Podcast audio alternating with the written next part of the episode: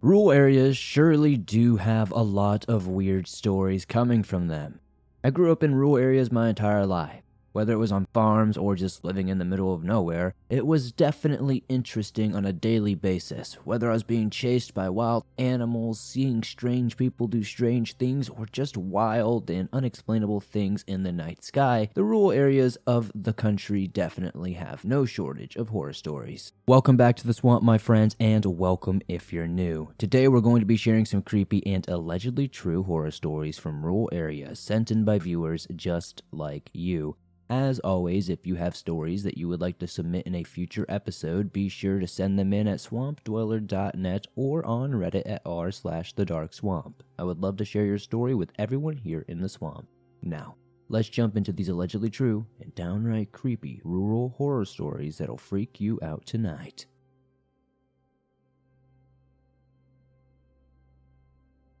The Greenbrier Werewolf by Anonymous AI. Greenbrier's quiet, peaceful farm community stood an old, creaky house at the end of a long dirt road. It was a house that had been abandoned for years, but the locals whispered stories about strange noises that could be heard coming from the place at night. They spoke of howling that sounded like no animal they had ever heard and footsteps that could be heard even though nobody was there. But the most frightening thing they have talked about was the werewolf monster rumored to be lurking in the shadows. One family, known as the Hamiltons, had recently moved to Greenbrier and purchased the old house, eager to restore it to its former glory. It was a beautiful home with a large garden and plenty of land, perfect for their three children to play and explore. But from the moment they arrived, strange things began to occur. Now, on the first night, they heard howling.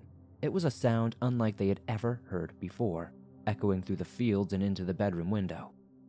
Mrs. Hamilton thought it was just a pack of wild dogs, coyotes, maybe even wolves. But Mr. Hamilton knew better. He had heard the stories about the werewolf monster that lurked in these parts, and he began to worry that they had made a terrible mistake moving into this house. The next night, the footsteps began. The Hamiltons were all in the living room watching TV together when they heard the sound of someone walking around upstairs. But when they went to investigate, there was nobody there at all. They searched the entire house up and down, but there was no sign of anyone or anything. That's when they realized the rumors were true. The werewolf monster was indeed haunting their home. As the days passed, the family became more and more terrified. They would find scratches on the doors and windows, and occasionally they would catch a glimpse of something moving in the shadows. The werewolf monster was getting bolder and was no longer content to stay hidden. One night, while the family was sitting for dinner, they heard a loud banging on the front door. Mr. Hamilton cautiously approached the door and peered through the peephole. What he saw made his blood run cold. Standing on the porch was a hulking, hairy creature with glowing eyes and sharp claws. It was the werewolf monster they had all come to fear, and it had come to claim its next victim in the flesh. The Hamiltons ran to the back door, but it was far too late at this point. The werewolf monster had already smashed through the front door and chased them through the house. They ran from room to room trying to find a hiding place, but the werewolf was always one step behind them. They could hear its growls and heavy breathing as it closed in on them. In the end, the Hamiltons were lucky to escape with their lives. They left the house and never, ever looked back, leaving the old creaky house to be tormented by the werewolf monster for eternity. From that day forward, the locals would tell stories about the cursed place at the end of the long dirt road, warning anyone who dared to come near. They say that on some nights you can still hear the howling and footsteps and see the glowing eyes of the werewolf monster in the shadows of the home.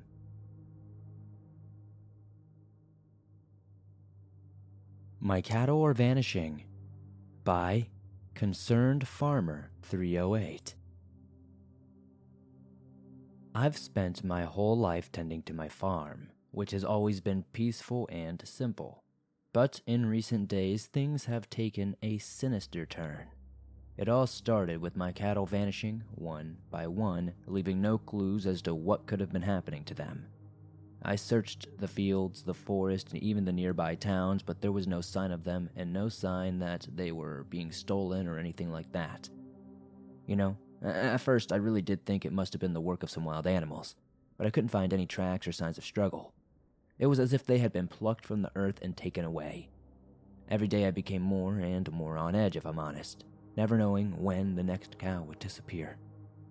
Then, strange things started happening at night around my home. I would hear strange noises from the barn, and when I would go to investigate, there would never be anything there.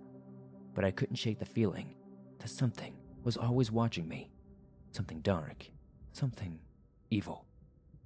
It all came to a head one night when I was doing my nightly check on the cattle. I heard a low growling sound coming from the darkness, and my heart leapt into my throat. I knew it wasn't an animal. No wild animal I have ever seen could sound like this. The sound was too deep, too ominous. And then I saw it. A massive figure appeared from the shadows, its eyes glowing like molten fire. It was unlike anything I had ever seen a hulking beast covered in matted fur with teeth as long as my fingers. It snarled at me, and I, I damn near froze in terror. I knew then that I was no match for this creature. I began to run back to my house as fast as I could, but I could hear it following me close behind its growls growing louder and more ferocious with every passing moment. I locked myself inside my house and prayed for safety. But deep down, I knew this was only the beginning. This creature wanted something from me, and I didn't know if I could escape its wrath. As the sun began to rise, I knew I would have to confront it, face my fears, and find a way to protect my farm and my life. But for now, I could only wait and hope that I would make it through the night alive. I haven't experienced it in quite a few nights now, so I don't know if it's gone or if it's just planning to come back. I'd love to know any advice in the comments.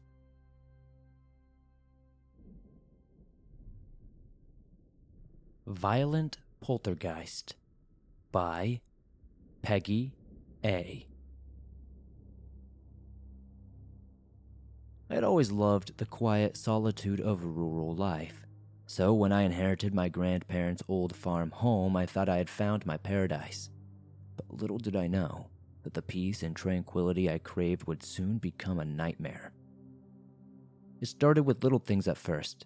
I could easily brush off as coincidences or forgetfulness. Doors I had closed would be found open. Objects that I had left in one place would be moved to another. And strange noises would come from the walls at night. I tried to convince myself that it was just my imagination. But as the days went by, the disturbances became more frequent and uh, violent.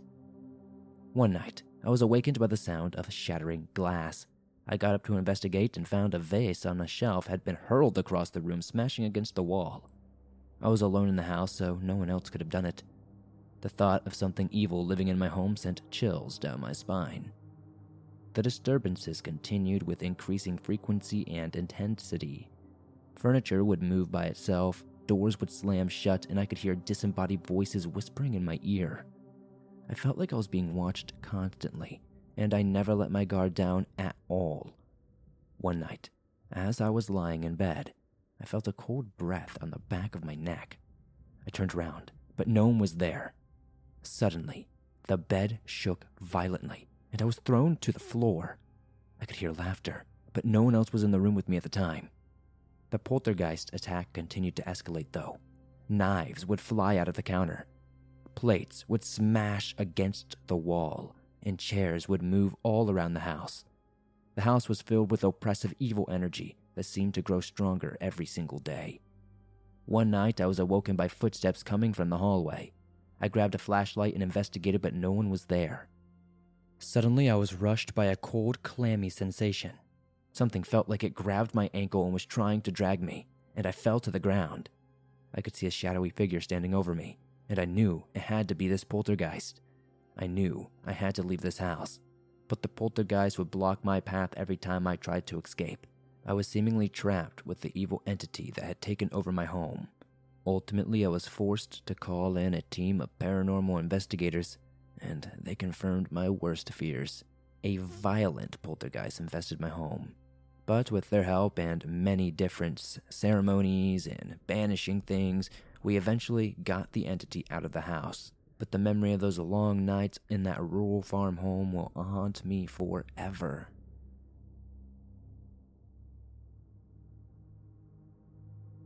UFO Experience by Jezebel B. First off, I love your channel. I have several stories I'd like to share. A couple are paranormal, some are cryptid, and some are kind of strange. But I'll try to be as detailed and precise as possible, and I will start with this first story. I want to describe what my daughter and I saw in 2011. I think it was because my daughter was around 9 or 10 years old at the time. We live in the Appalachian area of East Tennessee, about 30 minutes north of Knoxville in a very rural county. We drove to my mom and dad's house for dinner around sunset. This is roughly a five mile trip from our home, and a very curvy, winding road is necessary to drive. My daughter was in the front passenger seat, and as we came around a sharp curve, there was, uh, I don't know how to describe it, something or someone sitting like in the road. Close enough it startled me into swerving away. It was sitting on the edge of someone's driveway with its back turned to the road and its feet stretched out in front of it. Its legs were short, like it wouldn't be very tall, maybe less than four feet. It looked almost like a Halloween dummy or something because it was dressed in a black coat and hunched over position. It was actually pretty close to Halloween, so it was very plausible that it was a decoration someone put there to startle drivers, or maybe they were just throwing it out. We slowed down to look at it, and oddly enough, I remember its hair very clearly for some reason. It caught my attention more than anything. It was long, black, and straight, also weirdly shiny. So, anyway, we drove by this thing, looking at it, and this thing slowly turned around and looked back at us. It, it was alive and it was not a dummy, as I had first assumed. I only got a brief glimpse of his face, and it instantly reminded me of a rotten apple it was very dark brown, black, and very wrinkly and wet looking. My daughter screamed, and we immediately drove away quickly. So, this short experience is all I have of it, but I do know what we both saw. Maybe it was a concise person in a Halloween costume, but the way they were sitting on a blind curve in the middle of nowhere really doesn't make any sense to me. My cousin lives about a half a mile away from where we saw this thing, and when I told her all about it, she was thoroughly freaked out because she had seen something very similar fitting that description crossing through her backyard a couple of nights previously. I don't know what the heck it was, but it hasn't been seen since by anyone I know. The UFO sighting I really wanted to write in about, though, occurred in a cemetery about a half a mile away from my house. As in the previous story, the identical cousin was with me, and her name was Nikki. It was summer, maybe 2012 or so, I can't remember the exact year. But we were sitting on the hood of my car in a small cemetery called Cumberland View, where we always often hung out because it was right between both of our houses. This is extremely close to the sighting of the Halloween creature that we mentioned a minute ago. Now, a bit of background about the cemetery. Our family is all buried there, so it wasn't very strange for us to park there and talk for hours on end about anything and everything. It's not like we were just loitering around some random dead people, if you catch my drift. No drugs, no alcohol, neither of us touches the stuff. The cemetery is built on a hill with a church on top of the mountain to our left, so where we were located, we can only see the top half of the steeple of the roof. As we were talking, something above the church steeple in the sky caught our attention. At the same time, like neither of us said, Hey, look, we both looked at it. We noticed it within a few seconds It had moved extremely fast and was directly over us in no time flat. It didn't seemingly stop, it just kept going and was gone as quickly as it appeared. It was absolutely enormous, though. For one thing, it was shaped like a triangle, but the only other white light was directly in the center. The light was constant and bright, and it wasn't blinking or flashing. The second was that this thing was completely silent. There was not a single sound emanating from it, and it was shallow to the ground as in, like, it looked like it was barely clearing the treetops. It was above the church, over our heads, and then out of sight within 30 seconds or less. We just looked at each other and got back in my car, not even talking about anything, until we reached her house. Then we were both like, okay, what the hell did we just see? We didn't tell many people, probably because they wouldn't have believed us anyway, but we still bring it up to each other to this day. The possible missing time experience happened again with my cousin Nikki. We were only teenagers when this happened, sometime between 1996 and 1997. As I said before, we live in a very rural area, and we often went camping with her parents and brothers several times during the summers. Many other aunts and uncles and cousins would join us as well sometimes. We camped quote unquote raw, as my uncle called it, just finding a spot on the bank of Norris Lake and pitching a few tents for a few weeks at a time. Our most frequented site was at Matty Beach, where you can only go with a four wheeler or a four wheel drive vehicle. But of course, I'm taking this way back in the woods. Because so many of us were there so often, we had a designated bathroom area located quite a ways away from the camp because, you know, no one wants to camp a few yards away from that. So Nikki and I had our tent on the farthest edge of the clearing and we woke each other up whenever we needed to go pee at night so we could use a buddy system and not walk through the woods alone. It's not that we were scared, these woods were familiar, even in the dark, but we weren't supposed to go alone at night according to my uncle's rules. In hindsight, they were good rules. So we get to the pee tree, and she does her business, and as she's finishing up, I decide I might as well go too since we are here. I'm mid pee and we hear something coming through the thick underbrush. At first, we assumed someone else had to use the bathroom as well, but when no one appears and the sound stops altogether, we could still hear the bugs and usual nighttime wood noises, so it wasn't dead silent. But there was something close by that had stopped moving toward us. There are black bears in these woods, but we're pretty sure bears don't try to be sneaky like those noises sounded. But we never saw anything. After just a few minutes of us standing still and listening very intently, we shrugged and said whatever and went back to camp. But when we arrived back at the base, somehow we were on the opposite side of where our tent was, as if we had somehow circled the entire place, which was impossible because, as I said, we were very familiar with our surroundings, even in the dark. We were spooked and quickly got back into our tent. We never went back to sleep because it was almost dawn, but it was completely dark when we left the pee. Of course, this was before cell phones and we didn't have watches, so we couldn't swear we lost time. But how the hell did we leave camp, go directly to pee, stand listening to something sneaky in the woods for a few minutes, and then come from the opposite side seemingly a couple of hours later? I never told anyone, and we still talk about it every now and then. I posted a lot of these online, and someone suggested the missing 411 phenomenon. We are located close to the Great Smoky Mountains National Park, this last one is pretty short and straightforward, and it all happened in the house my son's father and I moved into. Nothing big, nothing too terribly scary, just weirdness, like the smoke detectors going off in the middle of the night for no reason, even when we would take the batteries out. There would never be a fire, but it would still scare the crap out of you. My sister always got a weird feeling in the main bedroom and the bathroom and refused to even go to that end of the house altogether after some time. My daughter's toys would make noises on their own in the middle of the night, and most often a doll she had would walk around. It was weird. I could swear you could hear these little doll feet moving, and then it would sometimes talk, but normally, to make it talk, you would have to squeeze it fairly hard. The most direct what the hell moment in that house happened in front of my two sisters and myself. We were sitting in the living room in the dark, watching a movie, with only the dining room light on for any sort of light. We hear a thump like a fist hitting the wall, and as we all turn to look, we all hear a clicking sound and the dining room light switch is flipped, like we saw the button physically flip off as if someone had stood there and turned it off. I had to get up and flip it back up, and the light came back on as if nothing had ever happened. We moved shortly after this, not directly because of these experiences, but because we had finally found a house we could afford. About 10 years or so, go by, and I find out that my lawn guy was actually renting that same house and had very similar things going on. His wife finally asked the owner what was up, and apparently the house next door was the scene of a murder suicide years and years ago. Apparently, a man cut his wife's throat and then hung himself. Not in the house we lived in, though, so I don't know if that's the reason for the disturbances in our home specifically. Again, I apologize for the lengthy account. I wanted to be sure I could accurately describe what I recalled from these experiences. I sure hope you enjoyed them, and I hope it's okay to send them all together instead of separately.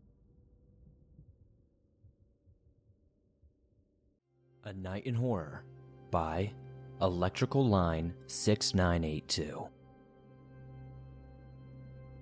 My name is Heinrich, and I live in Sweden.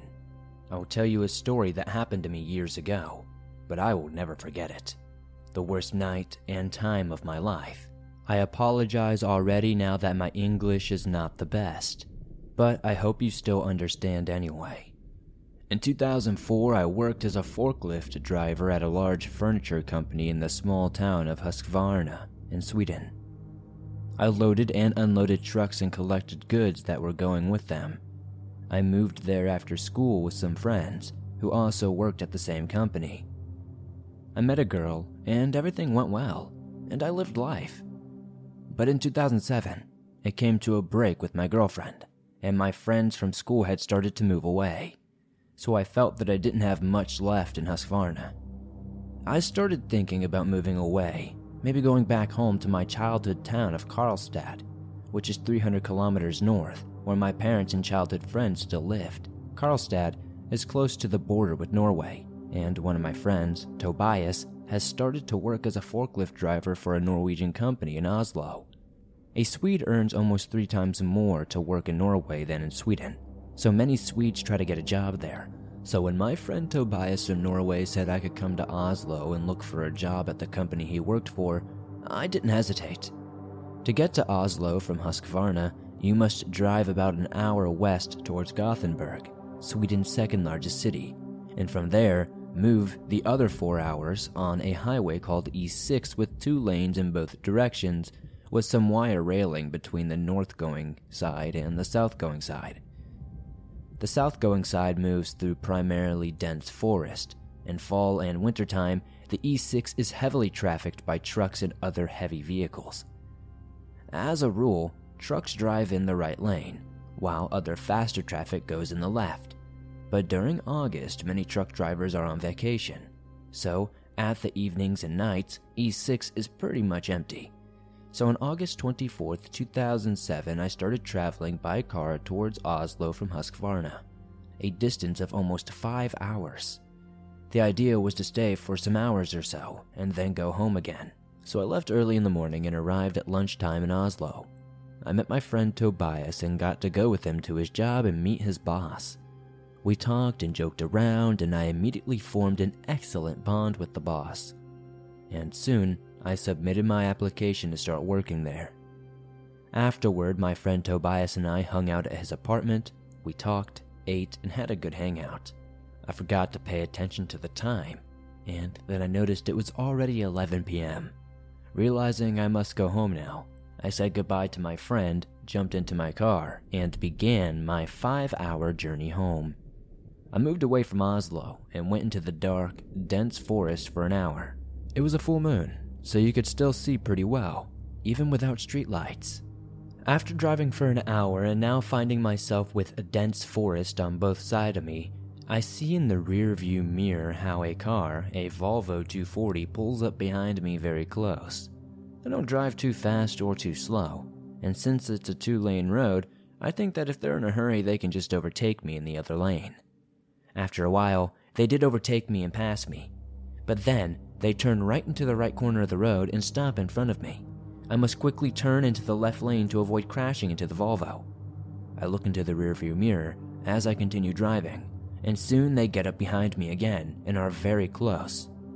And soon they overtake me again, and this time they drive away a bit and then turn into the right lane. Again they stop, and then the back door of the Volvo opens, and a massive man in his 30s jumps out and walks toward my car. I'm starting to feel uncomfortable about this, so I'm definitely not going to stop. I turn around again, go into the left lane, and pass the man in the car. As I drive by, I see the man trying to grab the door on the passenger side of my car.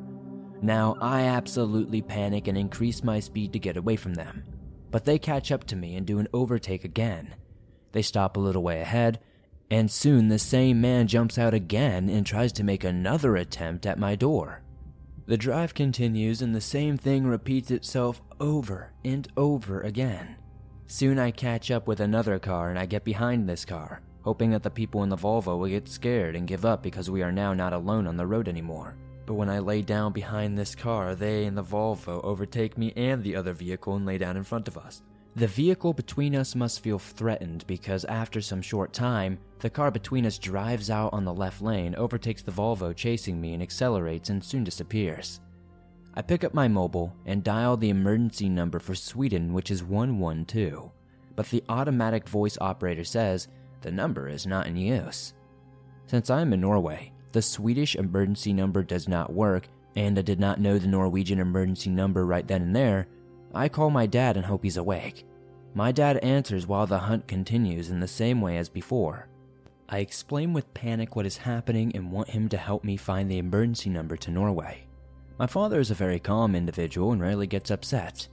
He probably didn't understand the seriousness of the situation either, so he said, Take it easy, try to drive away from them and stop, and then ask what they want. After a few attempts to get my dad to cooperate without success, he's clearly not getting it, so I hung up and threw the phone in frustration in the passenger seat so that it bounced down between the floor and the heart and disappeared under the passenger seat. Soon, I am approaching Halden, a small Norwegian town. I see a sign showing an exit lane to the right. I think that now I am saved. I can turn off the E6, and the car chasing me can hopefully leave me alone. But to turn into the exit lane, I have to slow down. When I slow down, the car chasing me comes and drives around up on the exit lane in front of me and parks across it at the end, so that I can't go off the exit lane and exit the E6 because they're now blocking me entirely. So, with nowhere to turn, I have to continue on the E6, and the panic is now massive. I'm terrified, and now I decide that they won't be allowed to overtake me again before I border to Sweden. So I accelerate up to 160 kilometers an hour, and they don't manage to overtake me. They only tend to drive up so that they are almost level with me. I look towards them and see how four people in the car are sitting, shouting something at me, and lunging to try to run into my car with their vehicle. We will soon be coming up to a large suspension bridge between Norway and Sweden. I panic and think that if they run over me or if I lose control of the car at this speed, I will fall through the railing and down about 50 meters, if not more. But we get off the bridge, and shortly afterward, there is a small truck stop where trucks stop and rest and show customs officers what they have in their cargo. I quickly turn off, and those in the Volvo continue, and I see how they disappear on the E6. I stop in a parking lot inside the truck stop and just breathe. Now, finally, it's over. I thought, but it turned out this was far from over. I bent down toward the passenger seat and tried to find the mobile phone that was under there. But I can't find it, so I leave and walk towards the customs house, which is closed. But there is a payphone outside, and I pick up the phone and dial the emergency number 112 and arrive and get connected to the police. I explained what has happened and where I am now. They tell me to get back in the car and a police car will come within 10 minutes. I thank them and get back in the car. And I'm afraid those people in the Volvo will show up again after 40 minutes without the police. So I go out to the phone and again call. They retake my report, and even though I say that I called and reported about 40 minutes ago, they tell me to again wait in my car and the police will eventually be there. Although that I say that I am happy to stay on the phone with them until the police arrive, but they promise me they'll be there in a few minutes. So I hang up again. I go and sit down in the car and wait. Another 30 minutes pass without any police showing up. I sit and think about driving on. Partly, I'm afraid that they'll come back here, and then I just want to go home. So, after a few minutes and another attempt to find my cell phone under the seat with no success, I decide to drive on. It has been at least 90 minutes since I stopped here now, and the people in the Volvo have not come back here so I think they are now moved on, and it must be far enough away for me to be able to start making my way home. I leave the truck stop and drive out onto the E6 again. I drive for just a few minutes and come to a left turn. When I make the turn and come around to the crest of a new straight, I see to my horror, this Volvo is parked in a small parking lot next to the road. I brake to a stop and immediately feel the panic. I'm standing about 50 meters away, I'm considering turning around and driving against traffic to avoid passing them. But I don't have time to think more because the back door opens, two people get out and start walking toward my car. Another person gets out of the passenger side. The Volvo then opens the trunk and starts picking something out that I can't quite see what it is. When the other two men start walking toward me, they turn to the left side of my car and start walking toward my door. Then, I don't even know, I don't even think, I just press my gas all the way to the bottom and drive away. I look in the rearview mirror and see silhouettes of the people running toward the Volvo again, and I now see from the lights of the Volvo. And I now see the lights from the Volvo start up and shine toward me. I now understand that they are now taking up the chase again. I keep driving and realize I have a bit of a lead now. I was looking in the rearview mirror and saw them in the distance. A badger runs out in front of my car when I look ahead again. I don't even have time to steer away. I just run it over with the left front of my back wheels. Right after I drive over, I hear something from the car scraping against the asphalt. Something has come loose after the collision. In panic and terror, I must get off the E6 now. Terrified that the car will break down and give up, soon there is a minor exit on the left which I quickly turn onto and get away from the E6. When I arrive a little way up, I see a sign from a small village that is about two kilometers away. I can't remember the name of the town now, so I start driving on this smaller road towards the village, and I still hear how it scrapes under the car. Then I see a small forest and to the right at the turn in the street, I no longer see the Volvo in the rearview mirror. And in a panic to get far away from the E6 and big roads, I turn into this forest road and continue into the trees. The road is very narrow. There are two ruts, the grass is in the middle, and around the car are large trees.